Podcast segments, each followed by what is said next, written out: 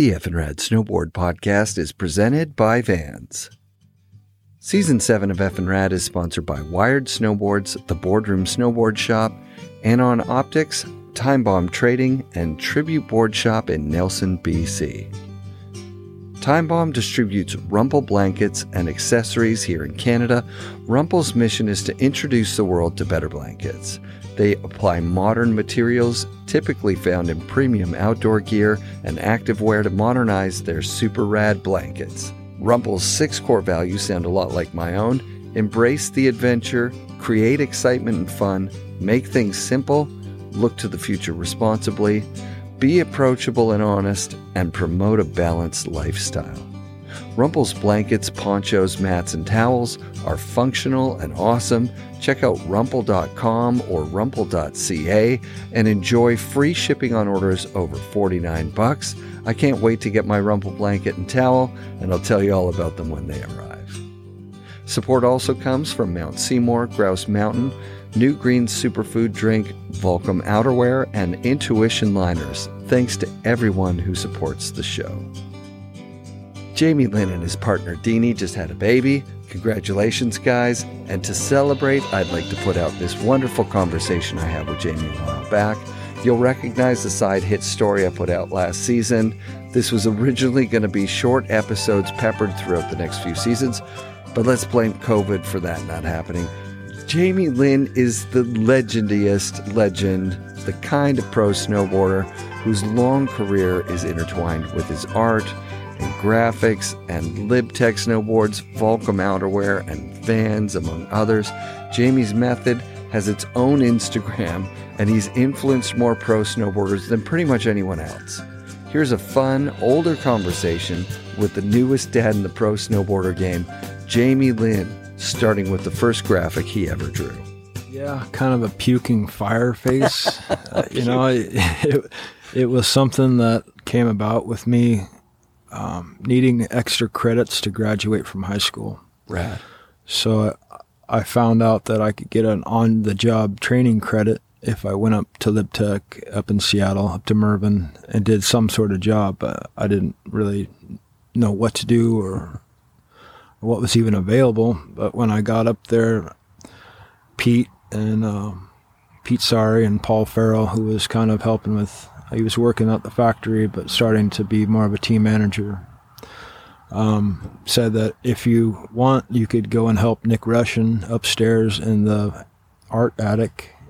And he was up there with a heavy duty gas mask respirator on, dealing with toxic screen print inks pouring dollops of different colors on the tip of a top sheet material, then using a squeegee to just smear these mix of colors down the top of the board, and that went into a stack, and those stacks eventually went into manufacturing where they became the top sheet graphics, and every two or three, maybe five or six top sheet graphics, Nick and I would do something for ourselves.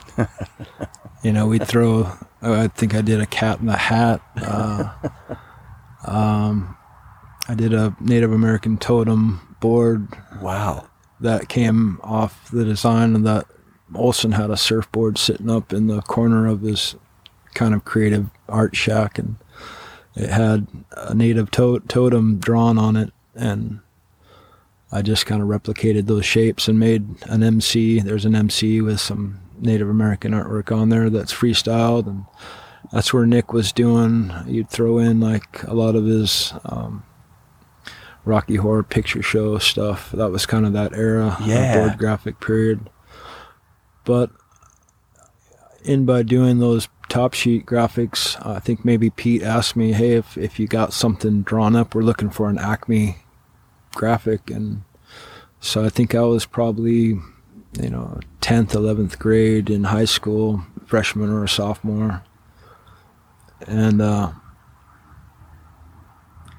and just started working on it at school and um, you know on the weekends or whatever, drawing up just some little sketches or whatever I Had could you develop. ever drawn anything before that? no, not necessarily for any graphic job. That like was for definitely. I, I just the- mean like ver- I mean, w- would you do art at high home school or art just class, yeah nothing, school- yeah. nothing auxiliary, nothing af- out of school, Right. nothing like on my own. I didn't have an art setup or anything. It was just Right. kind of grab a piece of paper and a sharpie yeah that I stole from art class or whatever, and, Yeah, and drew it, and then took it up there on a Friday, and and and then I'd uh, you know I think I just did the line work. I don't even think I did any of the fill or any of the coloring of it, but that black line art they filled in with some color and printed it up for a top sheet, and it really truly became my f- very first board graphic that I've ever been a part of.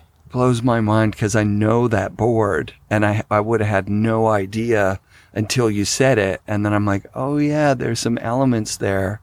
Because you could tell a Nick Russian too right? Like when you see his graphics Definitely or a got a Perillo when you see a Perillo you're like oh that's a Perillo. And uh, and that's the humble beginnings of Jamie Lynn art. You know, that was probably 89 or 90s, early 90s. yeah yeah because that brochure was 93 94 no 92 93 Okay, so it was Yeah. probably 91 Yeah. is when I painted it. And yeah then I was like sophomore. yeah Yeah, I graduated in 92. And then you had, did you have creative design over your own top sheet right from the get go for your own pro model? Yeah, you know, they they definitely gave me the option to come up with my own graphics. Cool. And in the early days of graphics, we were kind of, you know, we were our banker, finance guy, this guy, Randy Copeland. Um, he also owned a printing company called Printing Control. So all of our graphics were printed through his printing company, but it was limited to, you know, a four color offset print. And I didn't have any idea or concept even what that was, you know. So um, he had some night courses going on as far as like courses to learn printing and, and offset printing, four color process printing at his uh, workplace after hours. So he got me or gave me the opportunity to go to a couple of these classes and try to learn more to help direct the artwork that I was doing to better fit and apply to a board graphic. So after about a week of taking these courses, um, during this time, Mike Olson was kind of figuring out how to translate like the kind of art that I was doing was really watercolor, very vivid colors, and a lot of, um, you know, watercolor feel is always a hard thing to translate with any kind of printing. Mm-hmm. But while I was taking the courses trying to figure out how to print my board graphic, Olson got a hold of, I think, Paul Schmitt, and Paul had some new boards that had came out that had this beautiful full color picture graphic um, with a process called sublimation.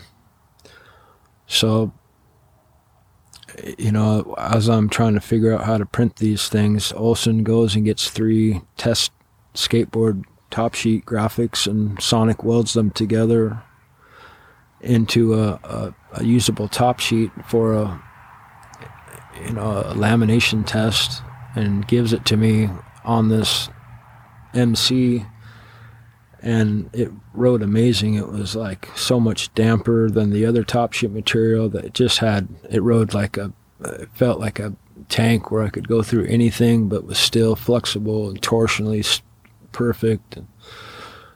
But that in that process of figuring out that graphic, we had done a test graphic of an octopus. We probably printed them up, probably four or five of them, just as kind of just a test run to see how it would look. And the results were not so good. And I was thinking, oh, how are we going to pull this off? And then out of the blue, Mike comes up with this sublimation technology, and that was ends up being the first well graphic, board graphic of mine in 90, 94. Where did the whale and octopus come from, like Mm. idea wise? You know, I had a third grade teacher named Miss Eggleston. Nice. She was on Vashon Island, and I remember her curriculum being. We learned, uh, we read The Underground Railroad by Harriet Tubman, Rad. and she taught us about whales. That was that what I re, that's what I got out of my third grade year in, in school. But it was, she was an awesome teacher, and, and she would take us out in the hall, and she would sh- walk out a hundred feet, and we'd tape it, and we'd go, "Oh, that's how big a blue whale is." Rad. And you know, whales weigh. She'd take us out in the parking lot, and she'd show us a Volkswagen Bug, and she's uh, like the average humpback whale weighs about as much as this Volkswagen Bug here. And just you know, all the different kinds of whales and what they ate, and plankton, and just the whole their their environment. And we watched a lot of like National Geographic style movies about whale song, and um, in those visuals, I was really like just seeing a whale underwater and the gradation from the light near the surface to the darkness of the depths always kind of gave me this kind of intriguing feeling of just coming from light into the dark and then having the whale kind of get picked up by the light coming in from the surface. So I always thought that was a beautiful aesthetic. So that's where the inspiration I think came from that first whale graphic was Did you have to do 10 or 20 different whales before you settled on the ones that you picked, or was that the first first go at it? it was the first go at it just because I Wow. didn't know any better. You know, I didn't know you could do thumbnails or sketches. I just thought, okay, this is it. This is one panel, and I'm just gonna see what. And um, you know, I hadn't really worked too much in the medium that I tried it with, but I was working with like a tempera watercolor Yep. and and uh, and some illustration board, like a cold press illustration board that you could go back over and and not you know not tear up the paper or the surface that you were working with. You could you know you could move different colors over it without it deteriorating. Oh, that's so cool. Yeah, and then the the I remember the the octopus having a similar vibe. Like the two boards really did go well together. There was also was there a center graphic that was that had like a border around the outside of it? Yeah, yeah. There. I mean, it, I don't know why that first year had like so many. There's like two or three randoms Yeah. in there. There was like the whale graphic that was like the one, Yep. but then there was like a Japan octopus version, Yep. but then there was this like a face that was exploding into Oh, birds yeah. Yeah. and swirly stuff. Like that was one of the first year graphics, but that one really doesn't really get much, Yeah. you know. And, and then there was another, the mini version, the small board, had a guy, cat, and a bird drawing that I'd done, and it was kind of boxed in this frame, positioned kind of off on the, the whole board. And I forget about those. Yeah, you know, yeah. those are those are kind of lost in obscurity sometimes, but really, you know, I worked on those just as much as I remember working on the whale graphic and the octopus graphic. But I just I I I still think back about why, and I couldn't tell you. I, I honestly I don't That's know. a lot of art for one kid first go at designing snowboards. I mean, the story of of LibTech's graphic, it, the the very first one with the with the skeleton cat, or was it a skeleton before it was a cat, or was it the skeleton cat? It was the remember. skeleton before the cat. Yeah. Yeah. And that and that's just such a classic story of of Mike and Pete's. You know, oh, you say we can't use this? We're gonna put it on every board. Yeah. We're we're gonna use it for everything. You say it won't sound great because mm-hmm. It just fueled fueled their fire of just like you know, tell me I can't do something again, yeah, please. and then allow me to prove you wrong. So that era, the skeleton era, lasted a year or two, and then it was that Acme and that the the painted top thing was going on with the doily print top sheets. Yeah, and then Matt, uh, Matt Cummins came out with a couple. He did the tree graphic, Yep. and um, there was a couple offshoots of that. Yeah. And, and then it kind of transitioned into the, you know, the Radical Rick. Era, That was such a crazy amazing. That's that same year, right? Like Yeah. so, so he's having the guy who actually drew Radical Rick for BMX Plus draw that graphic for his base. Is that right? You know, I I'm not sure if it was um uh, what was that guy's name? It wasn't Bob Haro. It was um, Damien. Yeah, Damien. I'm not sure his last name. I, I, yeah, I remember his signature from the magazine. Yeah, that's how I just flashed on it. Damien. So this, I think it was a um, an inspired by a Damien original, but it was Sean Donnell Yeah, from uh, Bend, Oregon. That did it up. Yeah, With- that with- came up and did the the Radical Rick. He did the van, looking over the Yeah, surf. yeah. Like, he did a lot of really incredibly historically important graphics. And I think those graphics happened at the same time as the whale, right? Like I, th- I think it was. yeah, yeah. like- I mean, I, I transitioned out of like riding a Radical Rick base into like kind of the same year. I might have split one. You know, got it halfway through. That was like TB2 or something, right? yeah. TB2, I remember your standout part in that was just like, okay, we got to spin off the toes now. Like we have to. That's that we have to. It's so fucking styly. This is No, th- if yeah, that, that was that was like the f- first super park, I Mm-hmm. think up in Tahoe, up at um, Squaw. I mean that that whole session. My God, I can't tell you how amazing it was to be a part of that. You know, Yeah. to watch everyone that was there just throwing down amazing stuff and just fun to be a part of it. Where everyone was amping and juicing off one another. Noah and AV and oh wow, you know Roach and it was really cool. that's incredible. Good session. That's incredible. So you did? Did you do every board graphic for your board from that time straight through? Yeah, yeah. Essentially, I think maybe the second year I got help with one of the uh, maybe um, the script on one of the smaller boards Yep. Yep. by a woman in uh, in Portland named Miss Mickey. I remember that script. Yeah. Yeah. yeah. that was badass. Yeah, and and there was one that was like a mandala tree. I don't Mm-hmm. know if you ever remember that one, but she drew that mandala tree, and it was just kind of like this mandala inspired tree of life. That was after the Buddha cat board. Yeah, yeah, right around those first two, three years. Yeah. Oh yeah, the the Buddha cat board. Did you know that Peter says that he was just trying to do your board when he did the rainbow board? Because remember, you had the, it was like brown with a rainbow, same Yeah. year as the Buddha cat. And I think It's like the hibiscus graphic. the hibiscus uh, graphic. yeah. That's it. And he was trying to do the kicks, those flop kicks from that you. You it, it was an adapt adaptation on not really the the MC kick. It was a it was, a flop. It, was, a, different yeah, it was a different little kink, but it was a derivative of what MC had done with that kink nose, which Cool. was groundbreaking in itself. you yeah, know, like, yeah. He just wanted to jib everything and freestyle wall ride stuff, you know. Yep.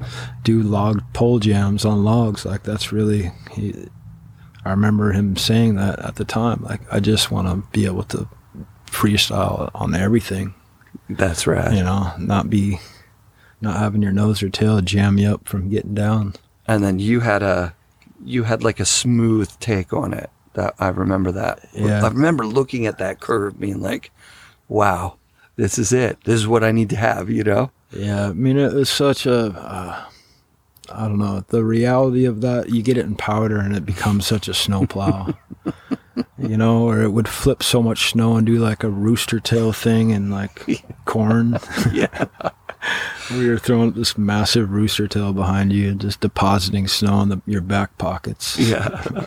so imagine Peter's disappointment when he says, like, he's, I think he just tells them what he wants, right? He's like, it's got to flop over like this. And then he gets that low profile Division 23 with the, you know, it's got Yeah. barely any kick to start out with, and then it's just got a little nick on either side. Just a suggestion. a suggestion of a bit of a floppy kick, but it, what an it- awesome board, though. What Oh an my iconic God. board. It and just- worked, we- right? I- Yeah. we we all saw him do such amazing things with that equipment. you Yeah. know, like wow. Yeah, were you guys close at that point? You guys ride together? Um, you know, really never like early Washington Northwest Series days. We were all kind of in different cliques. Sure. You know, I definitely had the guys that I grew up with and rode with from Auburn. You know, we had our crew, and you know, FGHC was what we our moniker. It was Ford Granada Hardcore.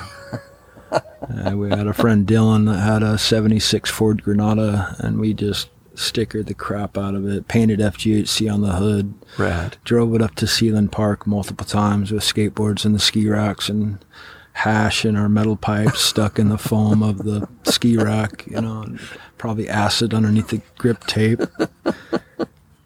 That's a pretty good move. But yeah, I mean, it, it was we- kind of bringing sand to the beach, though. There would have been a lot of drugs up here in those. Yeah, I mean, those we, too. we would go straight to Granville Street and get some hash and Yeah. go to the beer and wine store down by Seylynn and grab a couple flats of beer and just camp out at the park throughout the weekend. And What a cool park. we were in hog heaven.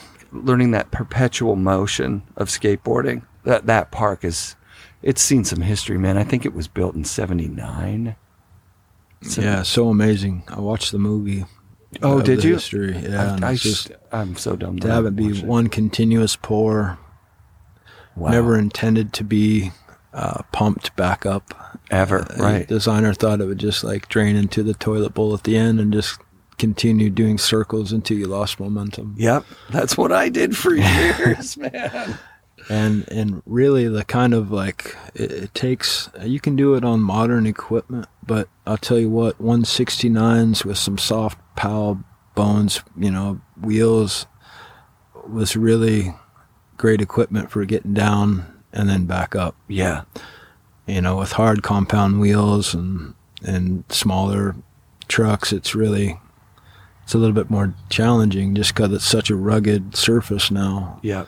You definitely need a, a, a more contact. You need a good, I need to follow someone. Like I can't get, I can't pick up the line on my own. I need to see somebody do it. There's like a certain line over that first hump that puts you over the, you know, Yeah, uh, and who would have been down there when you were, you guys were driving up back in the day? Would it you been, know, I I like met Dave and those guys? Boyce. okay. Yeah, of He lived, him and Rob lived near there. Yep. And Dave would come down and he would bring us like stuff out of his mom and dad's pantry.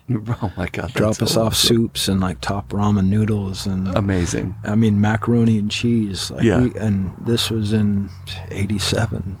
You know, It's it wild. And 80, 86, I think, was the contest that was up there, and we went as soon as we saw that, we were just like, okay, that's a skate park. hmm There was no skate parks anyplace else. That was the only one that I had ever seen or ever known about. Wow. So, you know, I met end up meeting meeting Dave there, and like he was always cool and really cool connect reconnecting with him later on through snowboarding, Yeah. Yeah. and then um, and then I I met Sean Kearns there first time, Sick. you know, and he showed up. It was a wild story. I'm not sure if uh, you know my facts are correct, but. I was we were skating and Sean and his buddy turned up and his friend had like this one piece coverall suit that was he, he used packing tape maybe for a belt Yeah.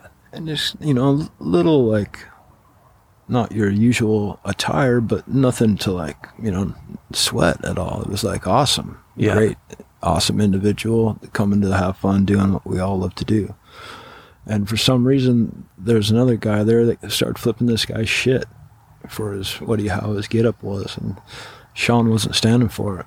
Sean was like, "Hey man, what are you doing? You know, you know, you're vibing my friend out. You're calling him names. You're like fucking with him. Fuck off. You know, get out of here. What are you doing?" So these guys end up fucking beefing, fighting, and they fought. And Sean fought this guy. For, it seemed like forever. Like they would fight and get tired, and they would stop, take a break, catch their breath, and then go back at it, and just keep fucking battling until finally this guy got his ass kicked and and Sean, you know, told him, "Hey, get the fuck out of here, man. You're fucking, you know, that's there's no place for that here." And I always thought, "Wow, man, that I, I didn't really know him. I just, hi, my name is Jamie. Hi, my name is Sean. Yeah. That was it. And I like I always thought leaving that scene was like, wow, what a fucking friend. what a fucking great friend. Like Sean was a champion. He stood up for his homeboy and fucking fought Yeah. for him. Would Yeah. die for him, you know, like fought Yeah. for his friend that couldn't. You know, his friend wasn't big, wasn't strong, wasn't like couldn't stand up for himself. And here comes Sean and just goes, you know what? Fuck that. It's bullshit. You know, It's unreal that that guy's taken that strength of character. You know what he does now? He sits with parents who have lost children. He sits with them as like holding space. Like, wow. yeah, absolutely amazing strength of character. And I have the utmost respect and, and admiration for him as a human. Yeah, know. me too. Just incredibly talented, but you know, really taking uh, a true belief in what he feels is right and applying it to humanity, and that's very admirable. And rare. It's Yeah. super rare, dude. Guy like that. Uh, you you know when you're sitting with him, you're watching the wheels turning. You're like, there's something different about this guy. Just the the way that he's, like the integrity that he where he comes from, is like totally legit. Yeah, yeah, I'm I'm super proud of him, and um, it's been too long since we reconnected physically, and I can't wait to someday soon get a, you know, get that opportunity. Yeah, take a ferry over to the island and just hang for the weekend, and he would love it. Wow, cool. Y- You told me today, you told me about your first pair of Gore-Tex pants. You knew from experience, maybe from that day of seeing Ranquet come in two hours after you guys had called it quits for raining, Yeah, that you wanted to have Gore-Tex stuff. Yeah, I mean that's where the early like idea of just like wow, uh, you know, I was in the lodge, I was wet, I was cold, too, you know, way longer than we had been in. Ranquet was still out enjoying the day. He comes in like an hour after we had gone down to the lodge to drink hot cocoa and sit by the fire. He walks in, takes off this North Face jacket with this matching bibs, shakes the rain with one like shake. All the rain falls off this freaking jacket, and he sets it up dry on the post. And I'm going, wow. And I'm looking at his shirt, and his shirt's freaking dry. I look down at my shirt, and it's fucking soaked to the bone, man. Whatever my outerwear kit was, it was not an Yeah. outerwear kit. You know, it was a makeshift sweatsuit jacket with maybe a three or four crew neck sweaters underneath. So, but growing up in Washington, like you were, the, I just felt like it was a world away. You know, Sunnyvale, California, and Joel and Sessions, and and then seeing like little snapshots of it, like on Cab's board at the Boomer Ramp, or like, you know, Kidwell and Palmer at the Breck Half Pipe at the World Champs. They all had session stickers on, and and I always thought like, wow, if I could just get my hands on one of those session stickers, that would be like the cat's meow. I'd be hyped. Yeah. So I, we, a friend and I hitchhiked out to, when I was 14, hitchhiked out to Colorado for the, I think it was the 87 World Championships.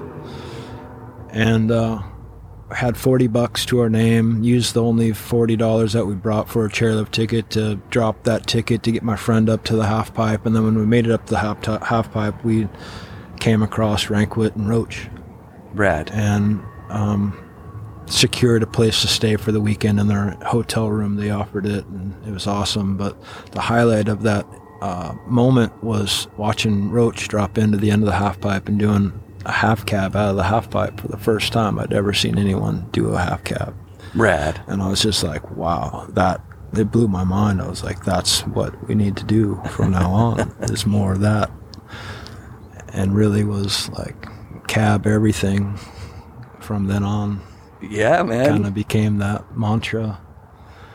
But That- that's but, so sick. but that weekend we went down, and I think we were too young to go out to the bars at night, so um, we just stayed in the hotel room of Ranquet and Roach. And I think Roach and Ranquet maybe had just gotten on GNS. Maybe Chris was still with Sims.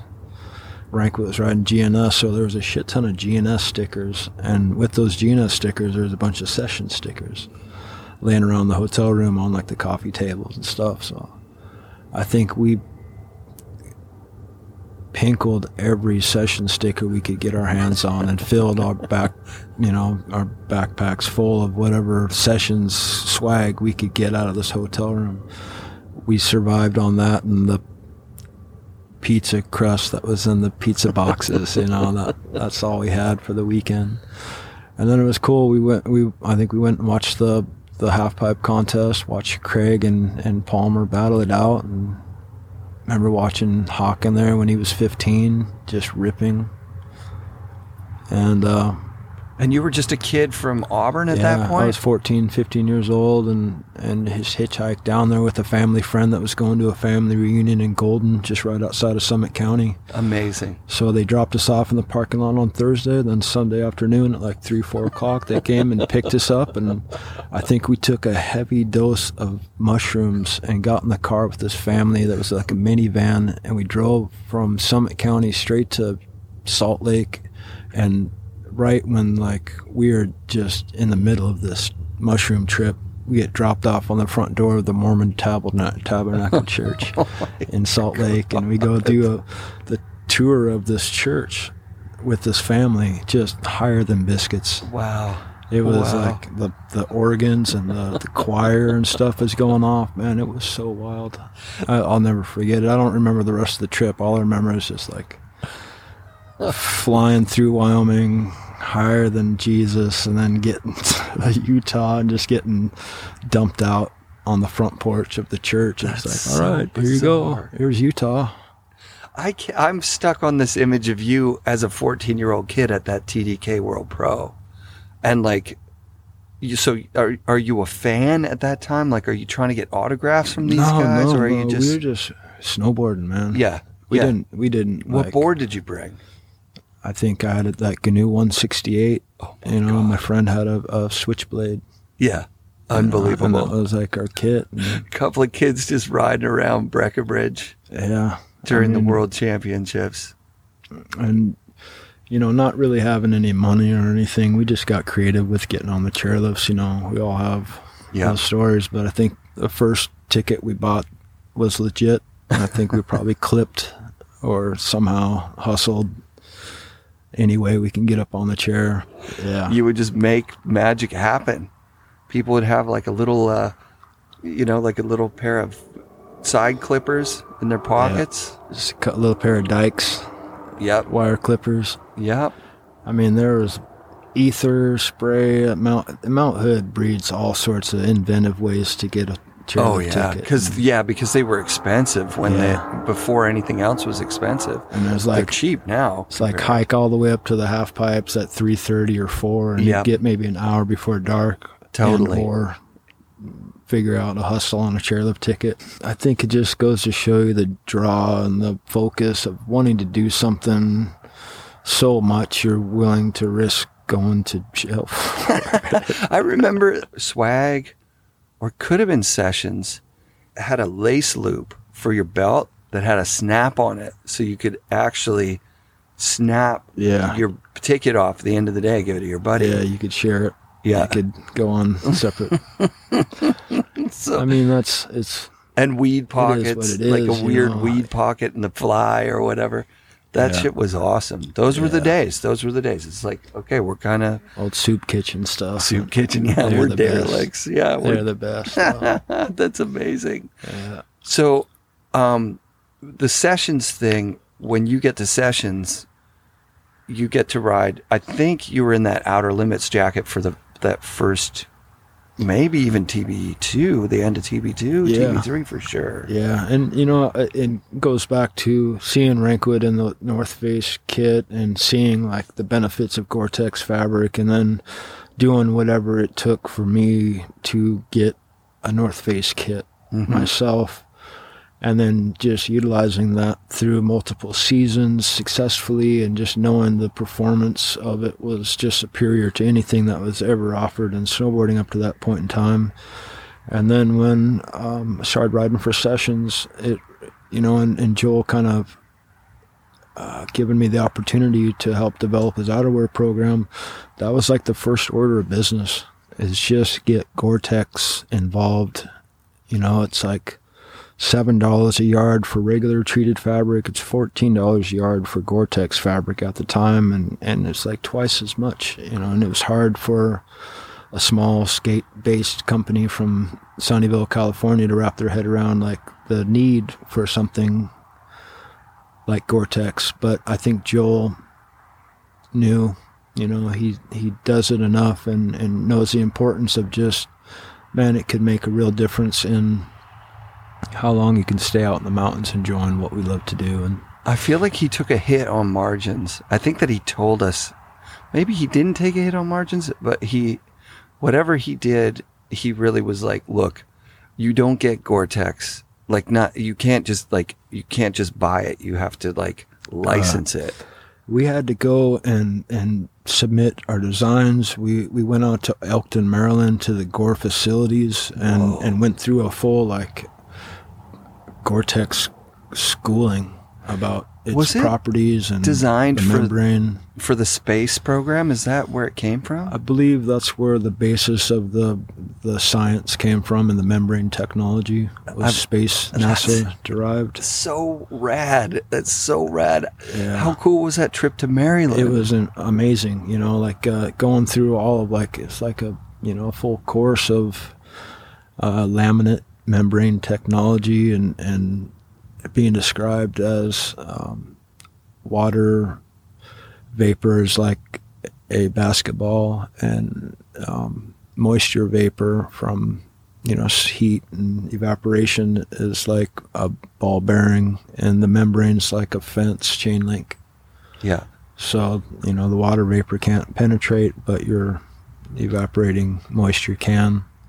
And it all works with heat convection with the heat of your body and your recreation and activity creates the heat that then pushes it through the membrane to the colder air outside and it keeps the moisture and, and helps it breathe and but it's all windproof, waterproof and just amazing stuff Warm and worth, dry. Yeah. worth worth the extra worth you know worth the 200% increase in in the cost because the benefit was just you know so much more Well, it's cool because it's it, it. There isn't anything else that works in this rainy, drizzly climate. Like I can remember being back in Ontario if- when it's minus forty. You just need a, you know, like a, a warm sweater and then anything that cuts the wind. yeah But as soon as you add moisture, that stuff is miserable. Like dragging around a soaking wet coat, it's Yeah. just it, it it'll ruin your day. you know one of the things we learned from gore-tex is that wet conductive heat loss is 20 times greater than dry so that you Wow. know kind of goes to show that when you get that into that moisture it's just quicker to lose that heat retention 20 times. That's incredible. So you did, you must have done almost 10 years on sessions before. Did, was there, was there a transition to, it was to Volcom right from there? Yeah, I mean, it, it was kind of, uh, you know, there was a mutual relationship for a time when I was riding for kind of both companies where Volcom just made soft goods Yeah. and Sessions just made outerwear. Right. So then throughout the two, three years into that relationship, um, Volcom 96, 97 to start to, you know, enter into outerwear about the time that Joel decided to start SD with Oh, yeah. Salma Naga and Tim Brosh Right. Right. and start their like denim program and, and more soft goods program. Yep. So it became, you know, like kind of like I had to make a decision one way or the other. Yeah. Um, fuck, my heart was with Joel. Um, internally, he always had problems with like production managers. There was a lot of employee turnover. It was hard. He was based in Northern California, and and all the resources were down in Southern California. Um, working with him with the outerwear stuff uh, to get samples made there was always a two week delay just because you had to send stuff out. And when I was working with Volcom, they had in house sample sewers where they could instantly translate your Wow. ideas into hard goods or soft goods right you know within a day or two and i don't know i always kind of felt guilty ditching joel Right. but i just felt like joel wasn't really posed to um, open himself up for you know evolutionary strides or growth or just it was kind of he was just comfortable in this little pocket in NorCal and that was you know where he he, was had a lot of irons in the fire too, right? Like, cause he had the punk rock side of the business, and he had. I I remember being like, "Whoa, wait! They have like a skier jacket." I remember we ordered it. We didn't even know it was like a ski. You know, he, he was really him and Brad Holmes, you know, and um, Shane McConkey. Yeah, You know, he'd really started one of the first companies to really branch out into skiing and Totally. support skiers that were punk rock skaters. totally. You know, that maybe knew how to snowboard too, but they just really loved skiing and they're from Tahoe and they they're fucking are incredible talented humans, you know, and but having it be so early in the dynamics of things, it kind of I don't think it hurt them as much as it was just like the like the exact thing you were mentioning was that it would show up late. I think it showed up late once or twice, and that's just it doesn't sell then. You know what I mean? Because you basically have from when it shows up until Boxing Day,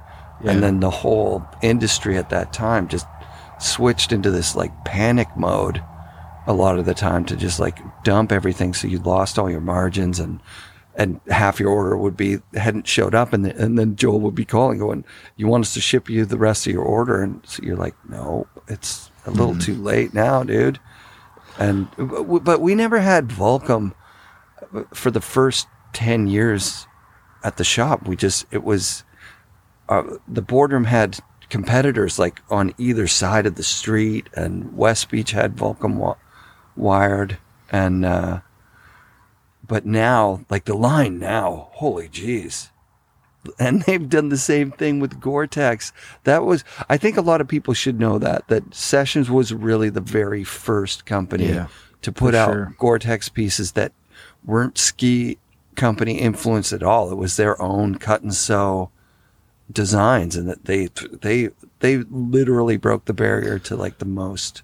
Yeah, Joel's decision to put faith in you know in us and and what we were you know recommending for a direction, you know, Mhm. really changed the whole dynamic of snowboard outerwear Yeah. for us as we know it. You know, now it's just kind of a you know a given that you know if you're going to make the highest technical piece, it's done through a, a Gore membrane. Still, still now, yeah, that's crazy. Yeah, I mean, there's there's been fabrics that have came close and, and touted the same kind of um, abilities, but really, I, I've yet to, in real life, put it through the paces and have it perform the same way as Gore. Yeah, yeah.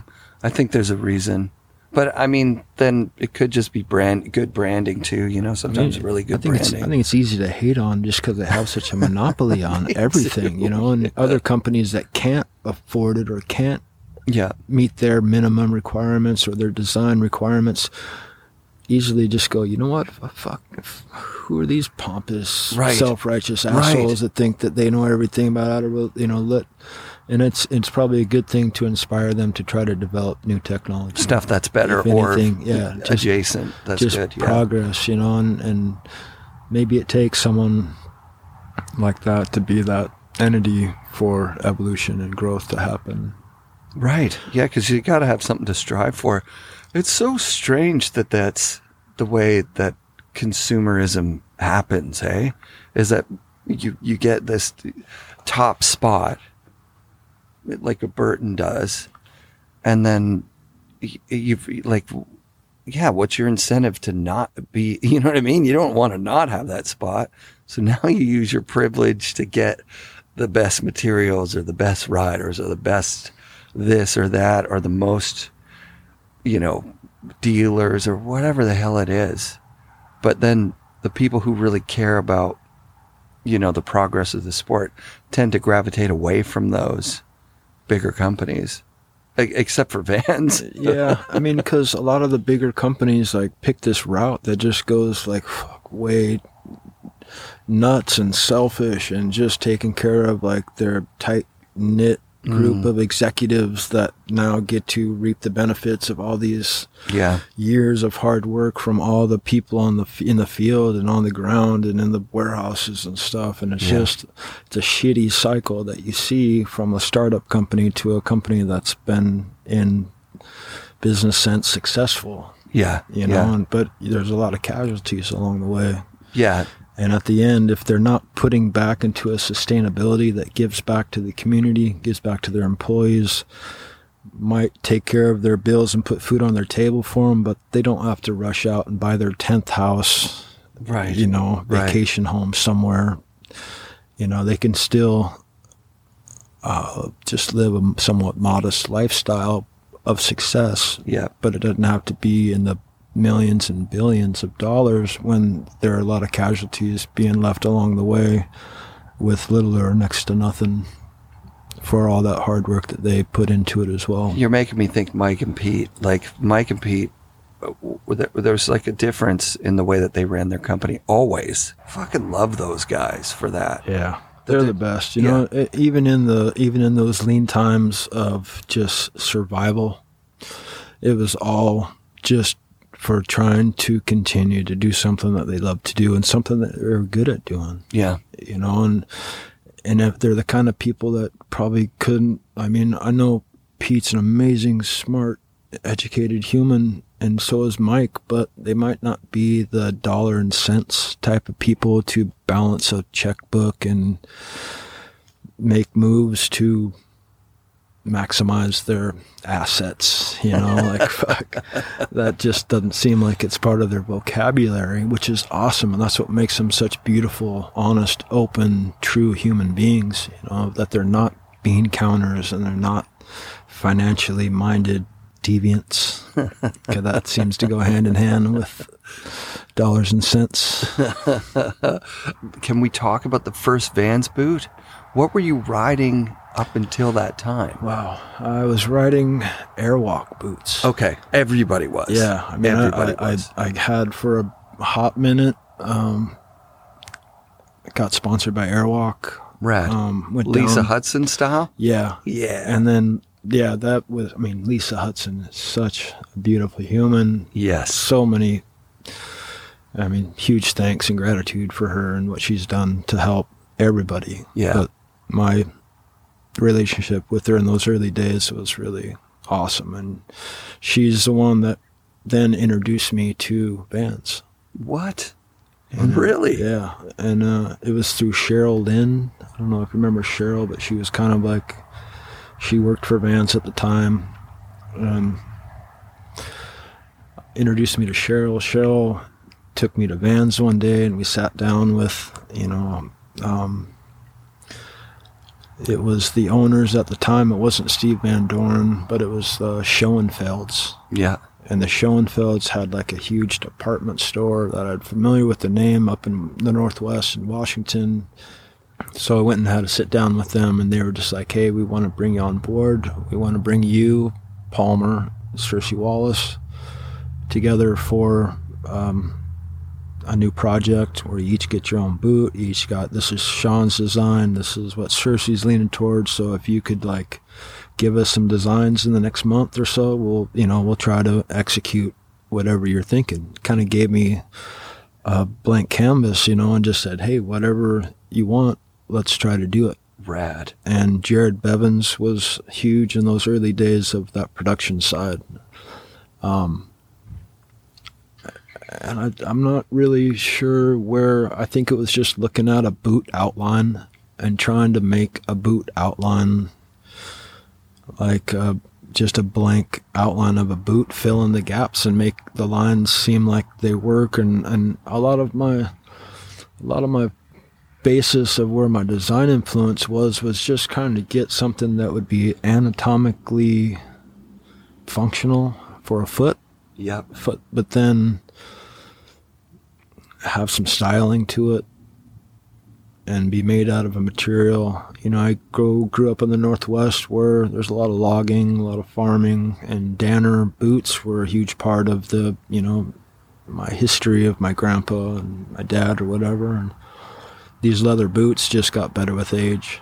You know, whole grain leather, simple lace up, but just the more you wore them, the more they wrapped around your foot and the more they became your foot. And each time they got wet, it just got better and better.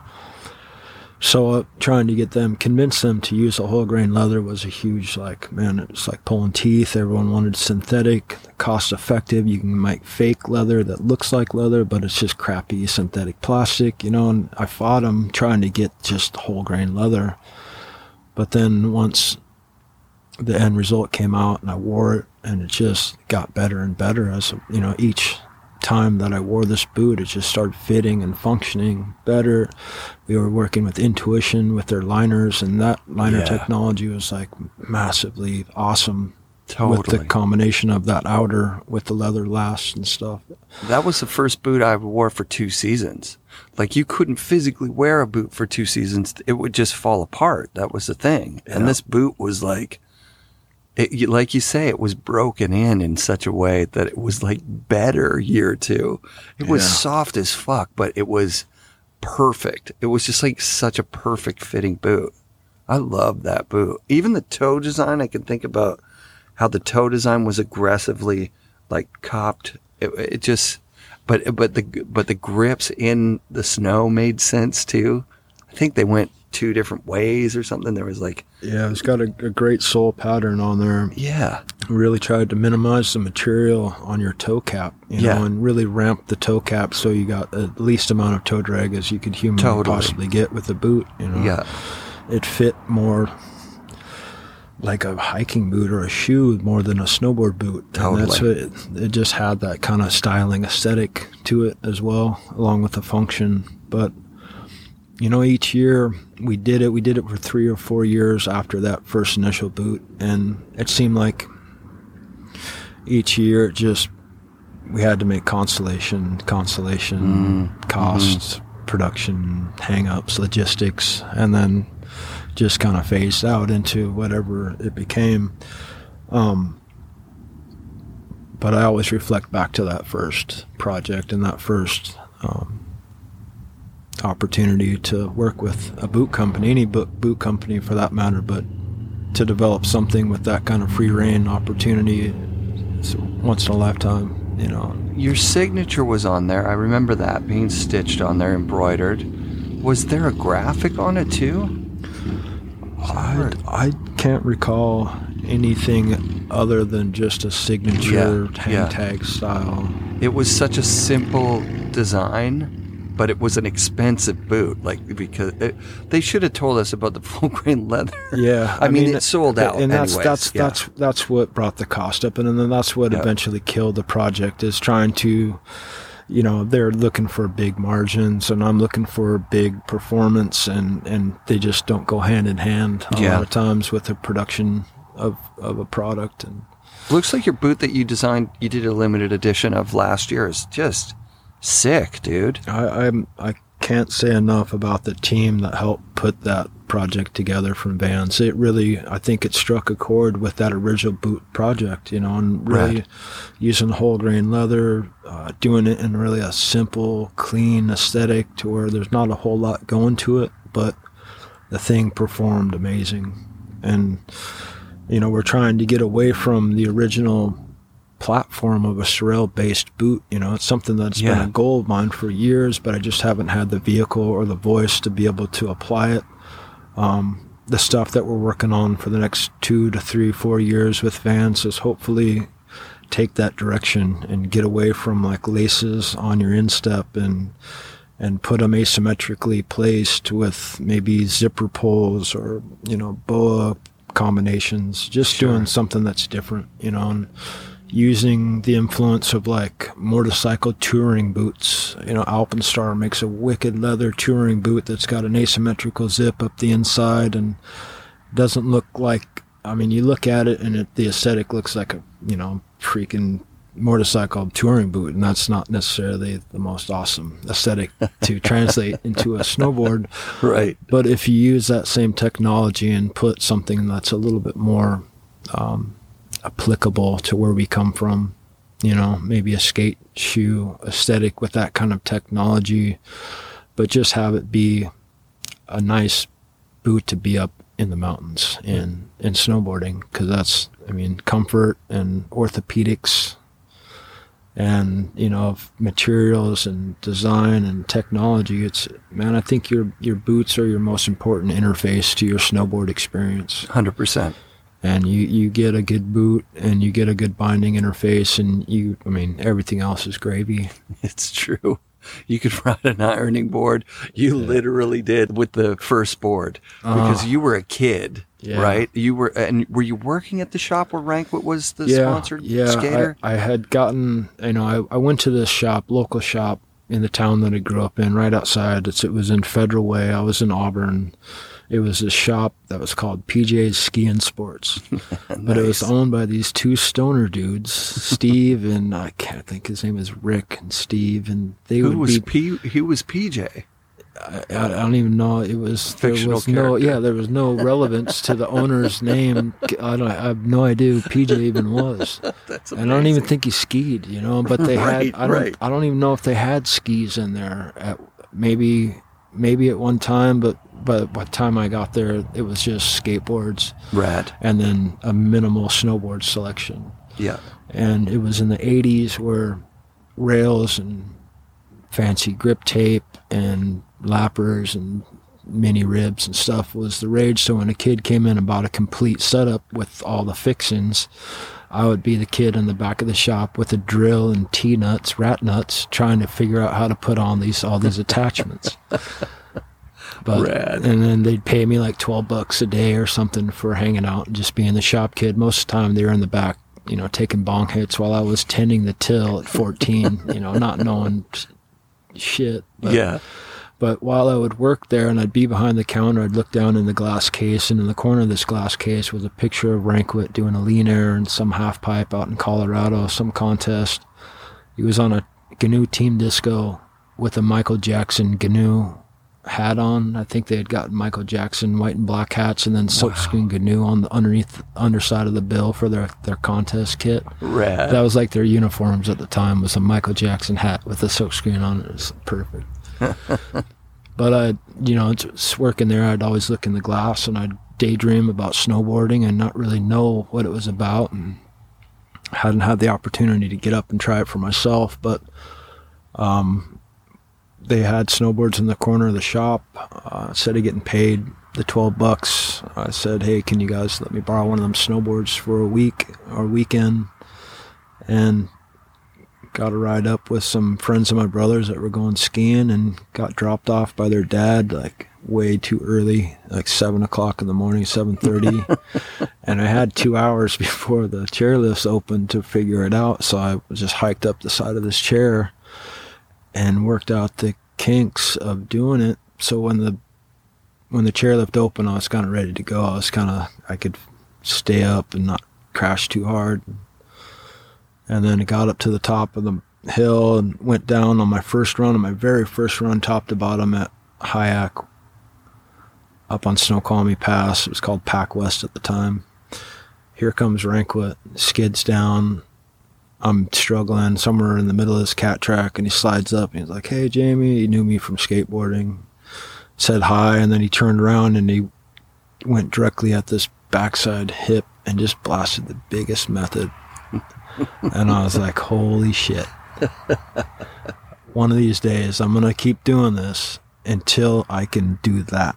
You know, that was it. That was like, that was everything that my goal in life was to achieve. And he just did it right there. And then I'm not going to stop until I figure that one out. But, you know, going from that 140 back hill snowboard that first day, I finally got enough money to buy my first snowboard, and the first board I chose to get was a GNU 168 Kinetic. It was the green and black board, and it just had the funkiest Elfgen bindings on there. We can cut half of it away and retrofitted with pop rivets, the straps back on there. It was such a junk show. And this board was probably twice as big as I was tall. You know, it was huge, the 168 and coming Yeah, from you probably one, don't ride a 68 now. No, I don't go over 160. 161 is like mm, maybe 159 up in Alaska if I'm And the, uh, oh my god, and the effective edge on that board, we were talking about it, like because the yeah. kicks were so right at the end. That that that board was massively too big for you. massively too big. And somehow I continued riding that thing all through my early jun- junior series days in the Northwest Series contest. Like I went from the green and black one to the purple and pink kinetic and didn't like until I think I got my first Matt Cummins Lib Tech. You know, I, I was riding for GNU up to that point and then you know, I had to make the choice of going with these new guys that were young and just doing it out of their garage and not really knowing what their future was solid or not. And my other choice was to ride for either Burton or Nitro. Wow. And I think Cummins was really influential in just saying, hey, you know what, these guys are doing it right. And that's who I'm going to go with. Rad. So if you're riding for the shop, Northwest Snowboards, Right. you'll get one free board a year, and you'll be riding for Lib Tech. Sick. So that's when it, that's where it all started. Oh my god, that's so incredible. Snowboards. That's amazing. Yeah, it's, it's hard to imagine you on Burton. Like I don't know what that path would have looked like. I don't know. It's hard to say. I, I I I tell you, I couldn't. I couldn't wish it any other way than Yeah. the way it's been. You know, Yeah. like what Yeah. a what an incredible lucky opportunity to be aligned with the people that I've had the opportunity to become yeah. friends and family with over the last 25, 30 years. And look at Matt still on there. Matt's still got a pro Yeah. model. He's got the longest running pro model. Yeah, Ever. He he's like uh, Matt's huge Yeah. in my life. He's an awesome awesome cat, and either through one ball or or through Northwest Snowboards or just being there for us as a team rider and friend on the same company for all these years. It's been him and his brother, amazing humans. Yeah, really amazing humans. That's that's incredible. That's an incredible story. All right, man, let's get the hell out of here. Been here for an hour. Hey, uh, thank you very much for the opportunity to Are you sit kidding me? man. You It's good you times. have boosted the worth net worth of my show coming on here a bunch of times, and uh, and I really love you as a human being. You're you're a really great storyteller, and I hope that you'll feel comfortable coming back anytime. Anytime you got anything you want to say to anybody, you just pick up the phone. You know that you can be on the show anytime. Well, thank you so much. You know, it, it you really make it easy to lose track of time. Thanks, buddy. and that's it's a rare quality, so I appreciate that. Yeah, if you ever want to do anything on your own too, we talked about it off mic about you doing a series of you talking with those heavies that we talked about tonight. You know, like an MC or Dog or or Doug from Vans or like these people that have been Yeah. monumental in your run, dude. Those those conversations would just be the most a- amazing thing to hear. Also, though, now even saying it out loud, I'm like, those are private conversations. You know, that's what I was just reflecting on. I was like, man, you know, I would I would love to have that outlet and that vehicle to be able to publicly voice those huge thanks and gratitude to those people that have been so influential and helpful in my life. But I was just thinking maybe I should first just give them a call. And say, hey, you know what, man? You guys are fucking awesome and amazing people. And if it wouldn't be too out of place to to publicly voice that. I would love other people to know that too, but Right. maybe we just did it. Yeah, I think that's that, right? I never want to have an agenda. Exactly. You know, Yeah, I don't yeah. ever want to come at anything with like a preconceived like this is this is what I am steering it towards because I'm trying to sell whatever I've Right. got to offer. It's like I that's why I think it's so comfortable and easy when we get together and we talk about different stuff is like and we make it feel so natural and so real. I don't have an agenda. You know, I don't really other than just sharing good times and and just for the sake of storytelling, you know, like You've got this wonderful archive of stories that have people that are so relevant to the early days of snowboarding that listeners are they just go like, "Oh my god, I want to hear from that guy," you know? Like yeah, just how incredibly lucky we've been to be placed in times where just incredibly rich experiences that have left indelible memories and impressions that it's hard it's hard for me to think back in those times and not see it with that incredible detail because that That's that's rad. how that's how you know indelible it was at the time. I, I, you know what? I think uh, uh, you've got a gift. We all have those friends that tell you a story that you were in, but they're telling it to you like as though you weren't there.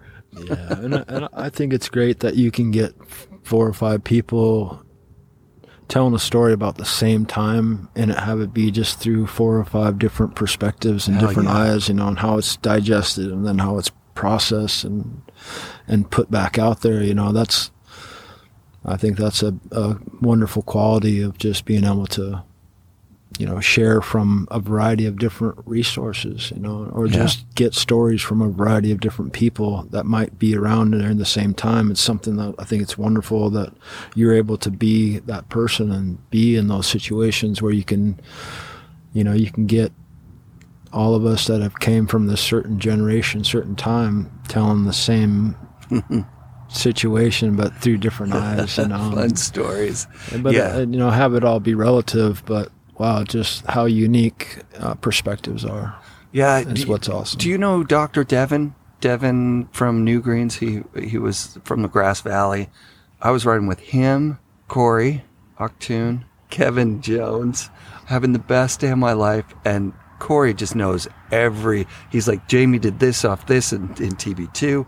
This is a TB three. This is Jamie's step over, step down. He was just Wow. bringing us around the mountain, showing us all these iconic spots, and oh my god, what a fun thing to do! You know what? What an amazing venue, just Squaw Valley in Oh, general, yeah. and Holy how shit. the history of of so many people laying down stuff there yeah. to be a part of a time where we got to do that. Like wow, Oh yeah, How that amazing. diving board under How the amazing. under the KT twenty Mm-hmm. I can't even see how you would have done it.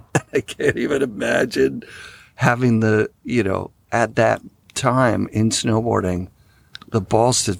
Did you cab five it or something? Um, I'm I'm not sure exactly, yeah. but all I remember though is the early up privilege that we got to go shoot that that morning. Yep. and how pissed off everybody was at the chairlift when we got back down. They didn't care if we just did some amazing line. Everyone does amazing shit up there, you know. They're just like, "Fuck you," you know. You fucking god damn it! You just got KT Yeah. on a fresh two foot powder dump blue sky morning, and it was just that was the that was the you know.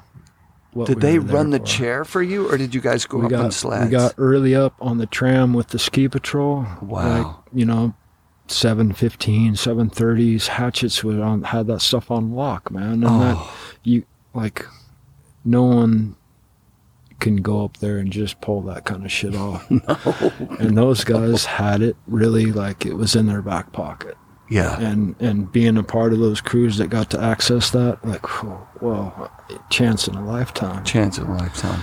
and then to go up there with the crew that we were up there with, you know, like Parada and Farmer, and Dave and Mike and Tom Day and, and Wow. Noah and, and AV and just Roach. Man, there's so many like Steve Graham, Zabo at times, you know, just and Jerry and Artie too. Fall Line Films was a huge part of that kind of Tahoe introduction Yeah. with Sione kind of leading, you know, in RPM and Roadkill. Right. You know, spent a lot of time like getting stuck, snowed in at Donner Lake at Jerry's house one time, and they were editing Roadkill. So it was that first like no effects introduction song, Yeah. "Stick in the Stick Eye," in the eye. Yeah. Over and over and over and over and over again. Like to where now I like I can't not see that intro montage when I hear that song. Same, That's like same. I just it's indelible in my head. when I drive up the Mount Baker Road, it's that's coming. It, that's in my head. Those images flashing in my head. Yep, them driving that limousine. It's like a 78 Caddy limo. That was so sick. no business going up Mount Baker Highway. and how it even made it up there, that it's just, it's amazing. But That's wow. that's such a great time. Awesome. Thanks for sharing your life with me, buddy. Hey, my pleasure, brother. Anytime. All right, dude. F and Rad shoutouts this week to Jamie and Deanie and their new baby. Congratulations, you guys. And special thanks to every last one of you listening right to the end. Love you all. And be sure to watch your feed for another episode of the F and Rad Snowboard Podcast presented by Vans and brought to you by SIA Productions.